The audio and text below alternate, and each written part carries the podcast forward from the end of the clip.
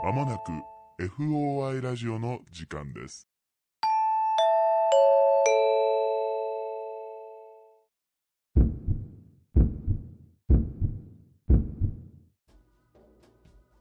皆さんこんばんは。オカルト捜査官の FOI ラジオで。す。本日の担当捜査官はナンバー39の D 山本とナンバー41の K 横山でお送りいたします。お願いします。この番組はオカルト初心者の我々がオカルト捜査官に扮し、一般人の一般人による一般人のための会談をテーマに、身の回りの不思議な体験、恐怖経験などを操作し、皆様に報告する番組です。はい。ありがとうございます。はーい。というわけで、はい始まりました。始まりました今。週も。なんかありました最近。最近、そうだ、身近なところでは特に、うん。あれっていうのはなかったけど、俺さ、うん今、あの、母親が、まあ、ちょっと患って入院してんのね。ああ、そまあまあままあ、幸いそんな重い病,、病気とかではないんだけど、うん一時的に入院してて、あ、うんで、昨日夜、うん母親から電話かかってきて、うん。うん、 9時ぐらいに。うん。ほんで、急に、うんこれ聞こえるって言われて、 ほほう、意味深な。うんえ、何何って言ったら、うんちょっとスピーカーにするねって言われて、うんスピーカーにしたんだけど、まあ、何も聞こえないの。うんそしたら、止まっちゃったとか言い出して、うんで、また、スピーカー切って俺に話しかけてきて、いや、なんか、さっきから、おばあさんの声で、助けて、助けてっていう、え返してっていう声が聞こえるんだよねって言って、うん。で、なんか、ちょっと、私以外にも聞こえるか聞いてほしくて電話したんだけど、うんスピーカーにした瞬間に、声止まるんだよね。みたいなで怖その後何回かやったんだけど、うん。やっぱなんかスピーカーにするとう、ん。声止まっちゃうらしくて、えで、なんか、スピーカーに変えた時に、あ、喋ってる、ほら、聞こえるって言われて、えうん。最後。うん。でも何も聞こえなくて、うん。いや、聞こえん、みたいな。 ええまあまあまあ、な、まあ、普通に人の声だとは思うんだけうど、んうんうん。母親の恐怖は和らぐことな く。ごめん、聞こえん、みたいな。ええなんか入院したことないからさ、うん。そういう話聞くと、もうどんどん怖くなってくな。いや、病院さ、俺一回だけ入院したんだけど、うん。めっちゃめちゃ怖い。あ、怖かったんだ。あのね、なんか俺、その、運動をやりすぎて、うん夏、うん。で、水分不足で倒れちゃったの。へえ。脱水症状ひどすぎて、うんなんか急性の腎不全みたいになって倒れて、うん。でもう体中つっちゃって、うん。でもう点滴打たれてずーっと寝ててへえ。で夕方から搬送されてもう夜中に目覚ましたのうん。でまあ夜中食べるもんが何もなくてさ、うん。なんか売店で買おうと思ってうん売店というか販売機で買おうとうん思うっんうてん外出たんだけど、もう廊下真っ暗で怖すぎて、うん。ベッド戻った めっちゃ怖かったも うトイレもうんうんうんもう行きたいけど超我慢したしうんうんうんうん。うん怖いよ病院へえ。確かに外来終わった後の病院って本当に電気消しちゃうしね。ナースセンターぐらいしか血明かりでない。暗いのと、うんまあ覚えてんのはあとあの非常灯の緑色がさ、薄暗く光ってるさ、うんザ・ホラーみたい な見た目でもうめっちゃ怖かったまあ何もなかったけどさ、うんう。うんんじゃあそろそろ、はい慶横山も入院の ね なんで縁起でもないね花粉症をバカにしたから、うん 今のところ健康です。うん花粉症をこじらせて入院してくだ さいということでちょっとさうん。今日はあのコーナーをやってみようかなとおう思いまして、うんいいですかちょっとはい。あのがなり的なやつをお FOI オカルト事件 おうおおが遅くてちょっと不安になりましたけど かっこいい。 やめて、や めて。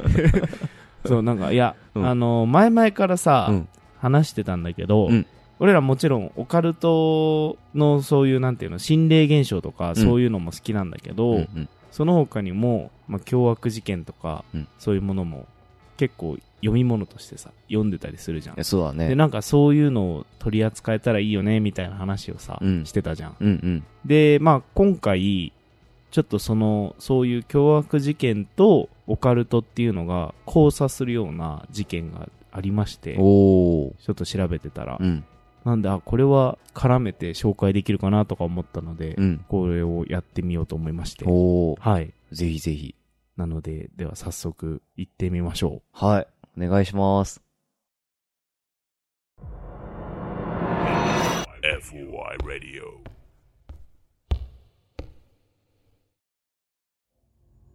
う。ちょっとじゃあ早速紹介したい、今回の事件名っていうのが、ビリスカ・アックス・マーダー・ハウスっていう、ほう。まあ、ビリスカ・アックス・マーダーっていう、うん聞いたことあるあんまき、全然聞いたことない。そう俺もね、なんか今回その、いろいろ調べてて、うん海外の事件とか、うん海外のその心霊事件とか、うん。調べてるうちにパーって出てきたやつで、へまあ、かなりね、アメリカでは有名な事件らしくて、ー。うーん。で映画化もね、されてて、もうまさにこのビレスカ・アックスマーダー、アックスマーダーハウスだったかな、うんうんうんっていう名前で、映画も出てたりして、ほんの数あ、年前映。画も出てんだ。 2017年とか書いてあったから、2、3年前だと思うけへど、ー。出てたりもするし、それこそドキュメンタリー映画とかもね、1、2本出てて。へー。だから、向こうではかなり有名な事件あ、そうなんだ。らしいんだよね。で、まあじゃあちょっと事件概要だけ読むんだけど、うん。えービリスカ・アックスマーダーは1912年6月9日夜から10日早朝にかけて、アメリカ・アイオワ州のビリスカという小さな町で起きた事件である。ムーア家の家族6人、過去両親と子供4人に加え、当時の来客である子供2人がムーア邸で撲殺されているのが発見された。子供6人を含む8人の被害者全員が斧による重傷を頭に負っており、一人当たりそれぞれ実に20回以上斧を振り下ろされた形跡があった。長い捜査の結果、数人の容疑者が浮かび上がり、そのうちの一人は二度裁判にかけられたが、一回目の裁判は評決不一致、二回目の裁判は無罪判決に終わった。この事件は未だ未解決である。おー。はい。というのが、まあ、事件概要なんだけど、まあ、これなんかね、いろんなとこから集めてきたやつを、うんで作った概要っていう感じなんだけど、うんこのビリスカって、まあ、当然今もあるんだけど、うんうんアイオワ州って、中西部のさ、うん。結構田舎。おー。だから古き良きアメリカみたいな、うんうん。まあ、良きなのかは 置いておいて、うんまあ、本当に田舎ののどかな地域で、人口もね、今2000人ぐらいって言ってたかな。あ、今で2000人。そうそうそう。だから本当すごい少ない。当時の人口はちょっとわかんないけど、うんうんまあでも別にそんな、あの、まあ、もっと小規模だったんだろうね。劇的な差がある人数だとは思えないんだけうんど、うん。まあすごいちっちゃい、まあ町というか、村で起きた事件で、まあこれが起こる前って本当全然、のどかなさ、ところで、うん。この事件後って、そのちっちゃい町がもう新聞記者とかう、ん。探偵うん。とかそういうのでもう埋め尽くされるぐらい、あと捜査関係者でうん埋め尽くされるぐらい、もう本当てんやわんやだったらしくて、うん。みんな疑心暗鬼になっちゃうし、大変だったらしいんだけど、 8人殺されるって今でもね、すいやごい。、かな人数多いりよねニュースになっうて、んしかもまあ、ショッキングだったのはう、ん。 8人のうち6人がさう、ん。子供っていううさ、ん。しかもね、年齢が12歳から、まあ5歳から12歳。あ、そんなちっちゃいんだ。かなりちっちゃい子たち。へが6人殺されちゃったっていうので、もう相当ショッキングな事件だったんだよねー。。すごいね。で、この事件当日の1912年の6月の9日っていうのが、うんその地域の教会で、うん。まあ催し物というかがあって、へー。子供たちがなんか集まってスピーチコンテストやったりとか、うん。なんかそういうのがあったんだって。へで、それの終わりで、うんこのムーアさん、ムーア家っていうのがー。うん。亡くなった一家なんだけど、うんの両親と子供は4人いるのね。うんうんで、その4人の他に、その女の子の友達、うんうんうん娘さんの友達の姉妹もうん2人遊びに来てたの。うん。うん。その教会の帰りうんうに、ん今日はムーアちゃん家泊まるみたいな感じうで、ん。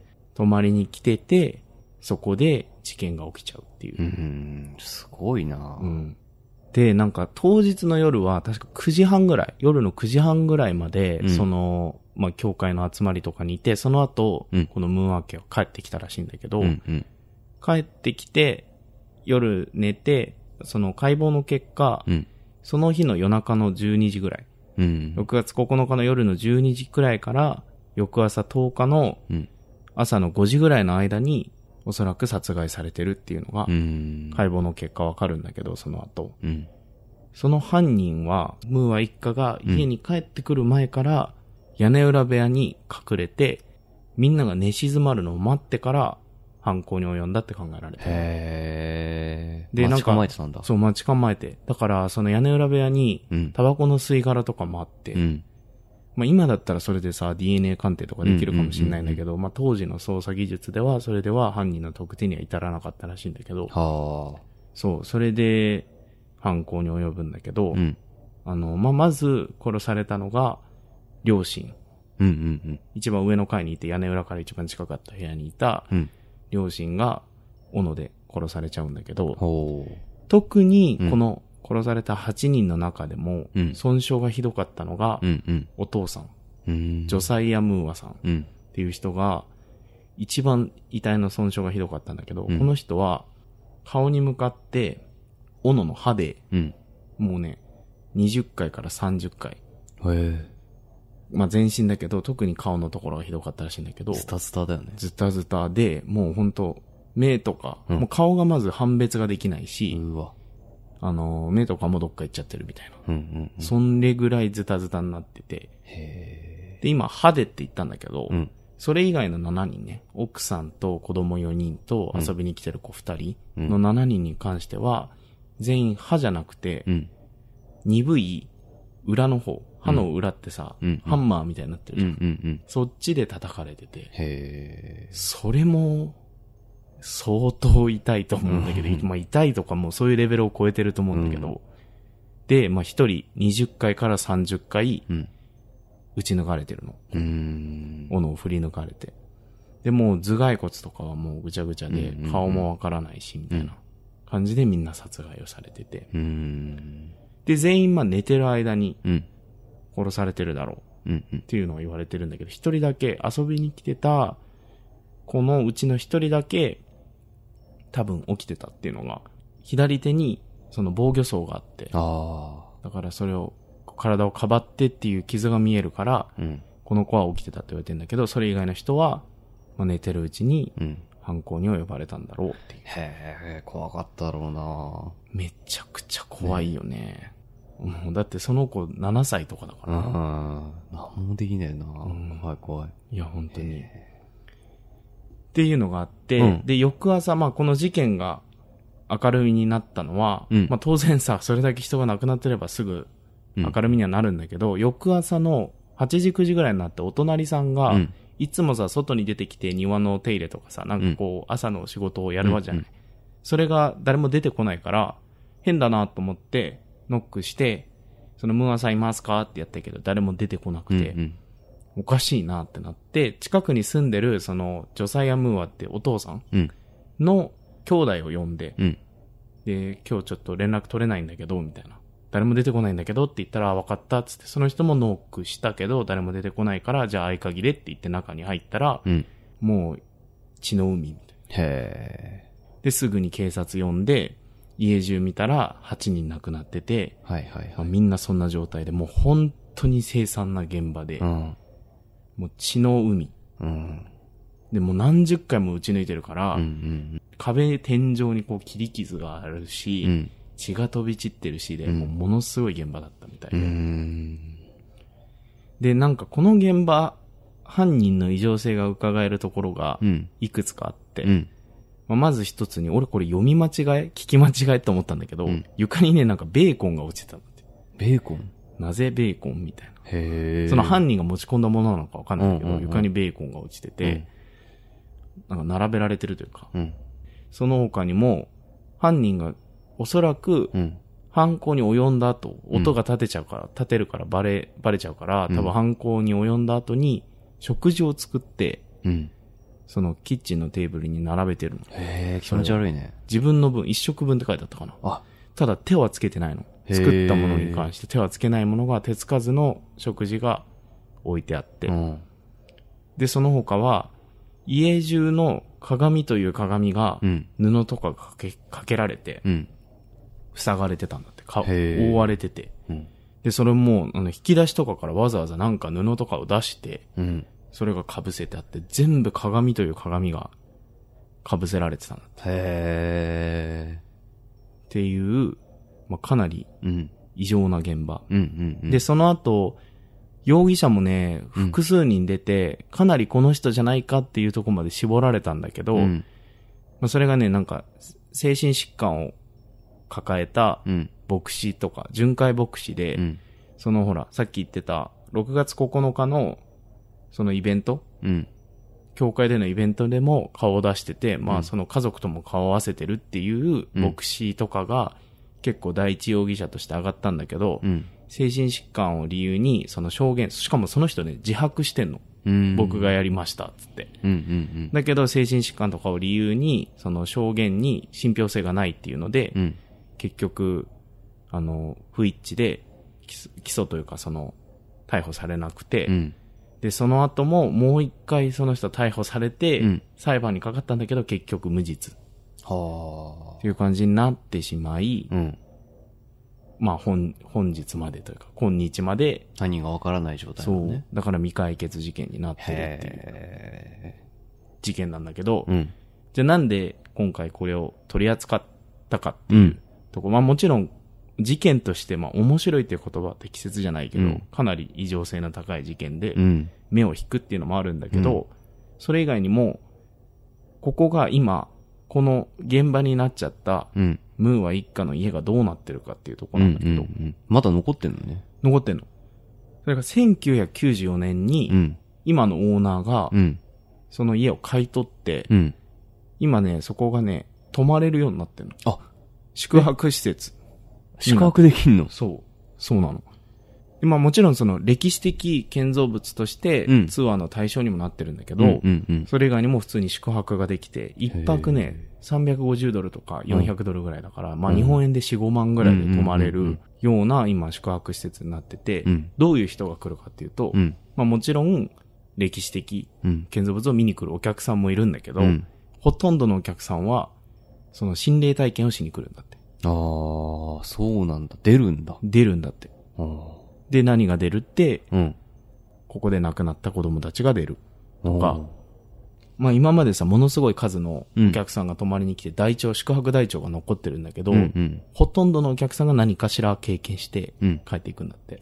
へえ。で、その中でも多いのが、さっきも言ったけど、子供の遊んでるキャッキャした声が聞こえるとか、うん。子供の今度は悲鳴が聞こえるとか、お斧を持った男のーうん。影うん。みたいなのに追い詰められたとか、うん。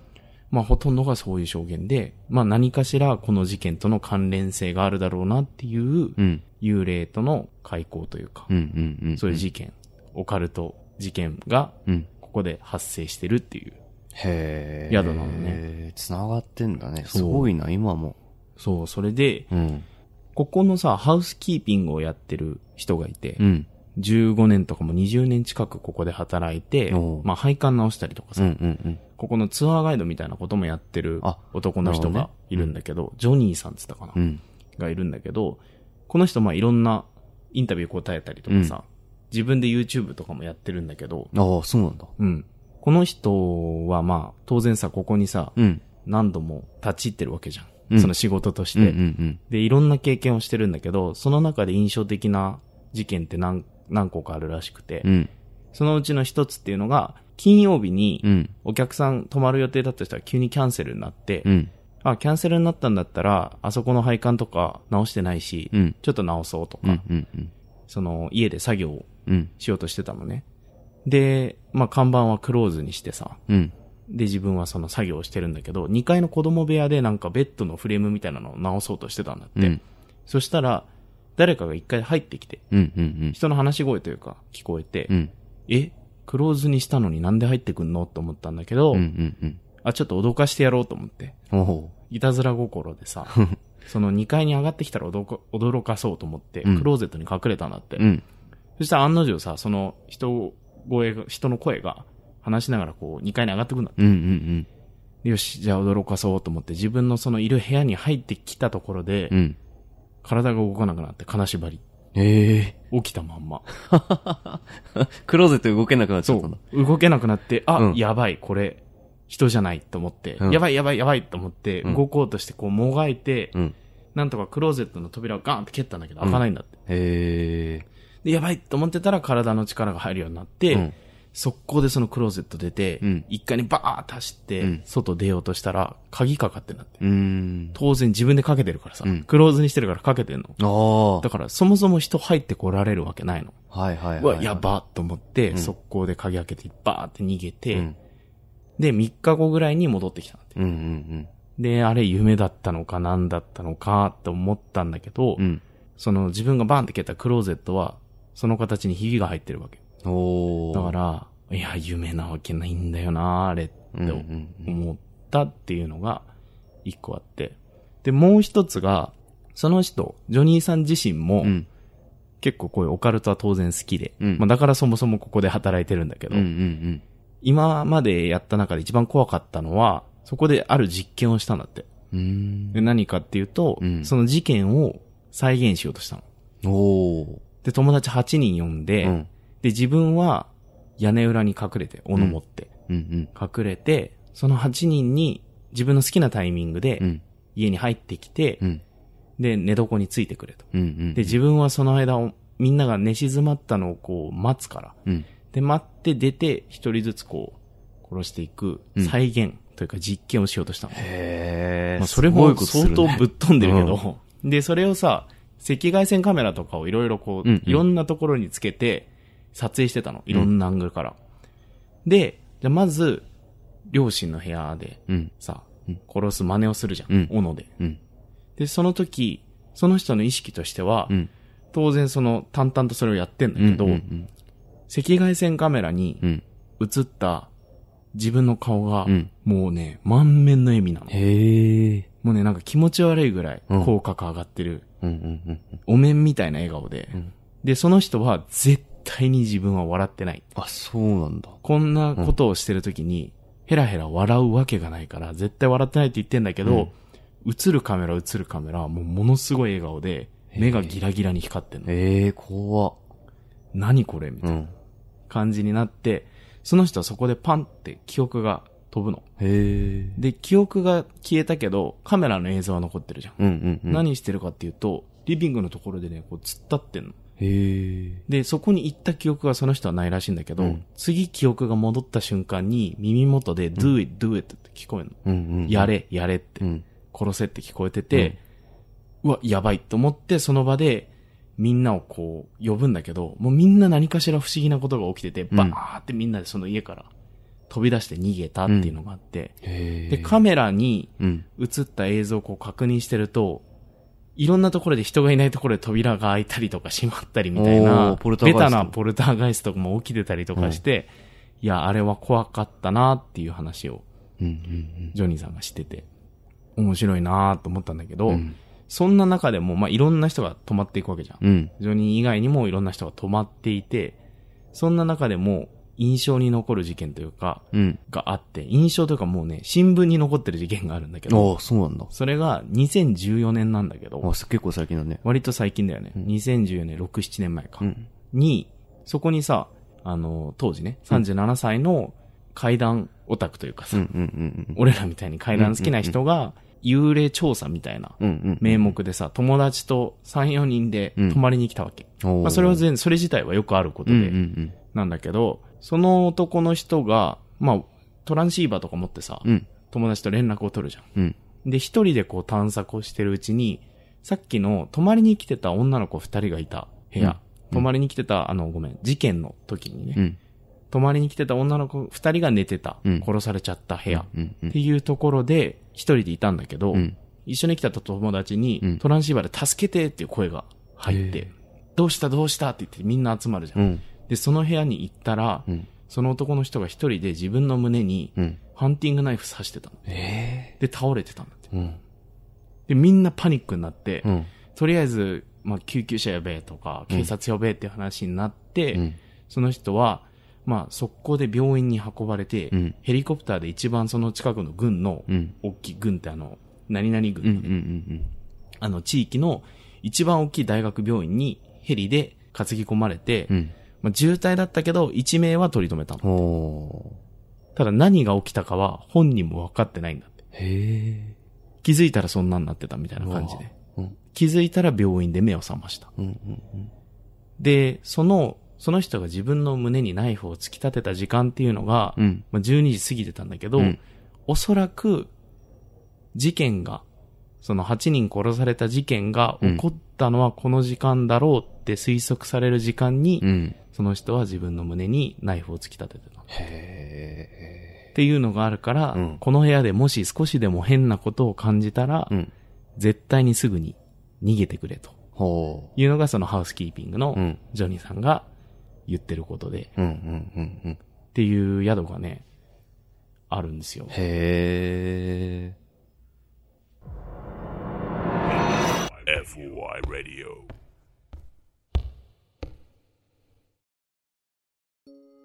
はい。というわけで、うん FOI オカルト事件簿第1弾だね。ー。はという事件のアックスマーダーハウスっていう事件だったんだけど、うん。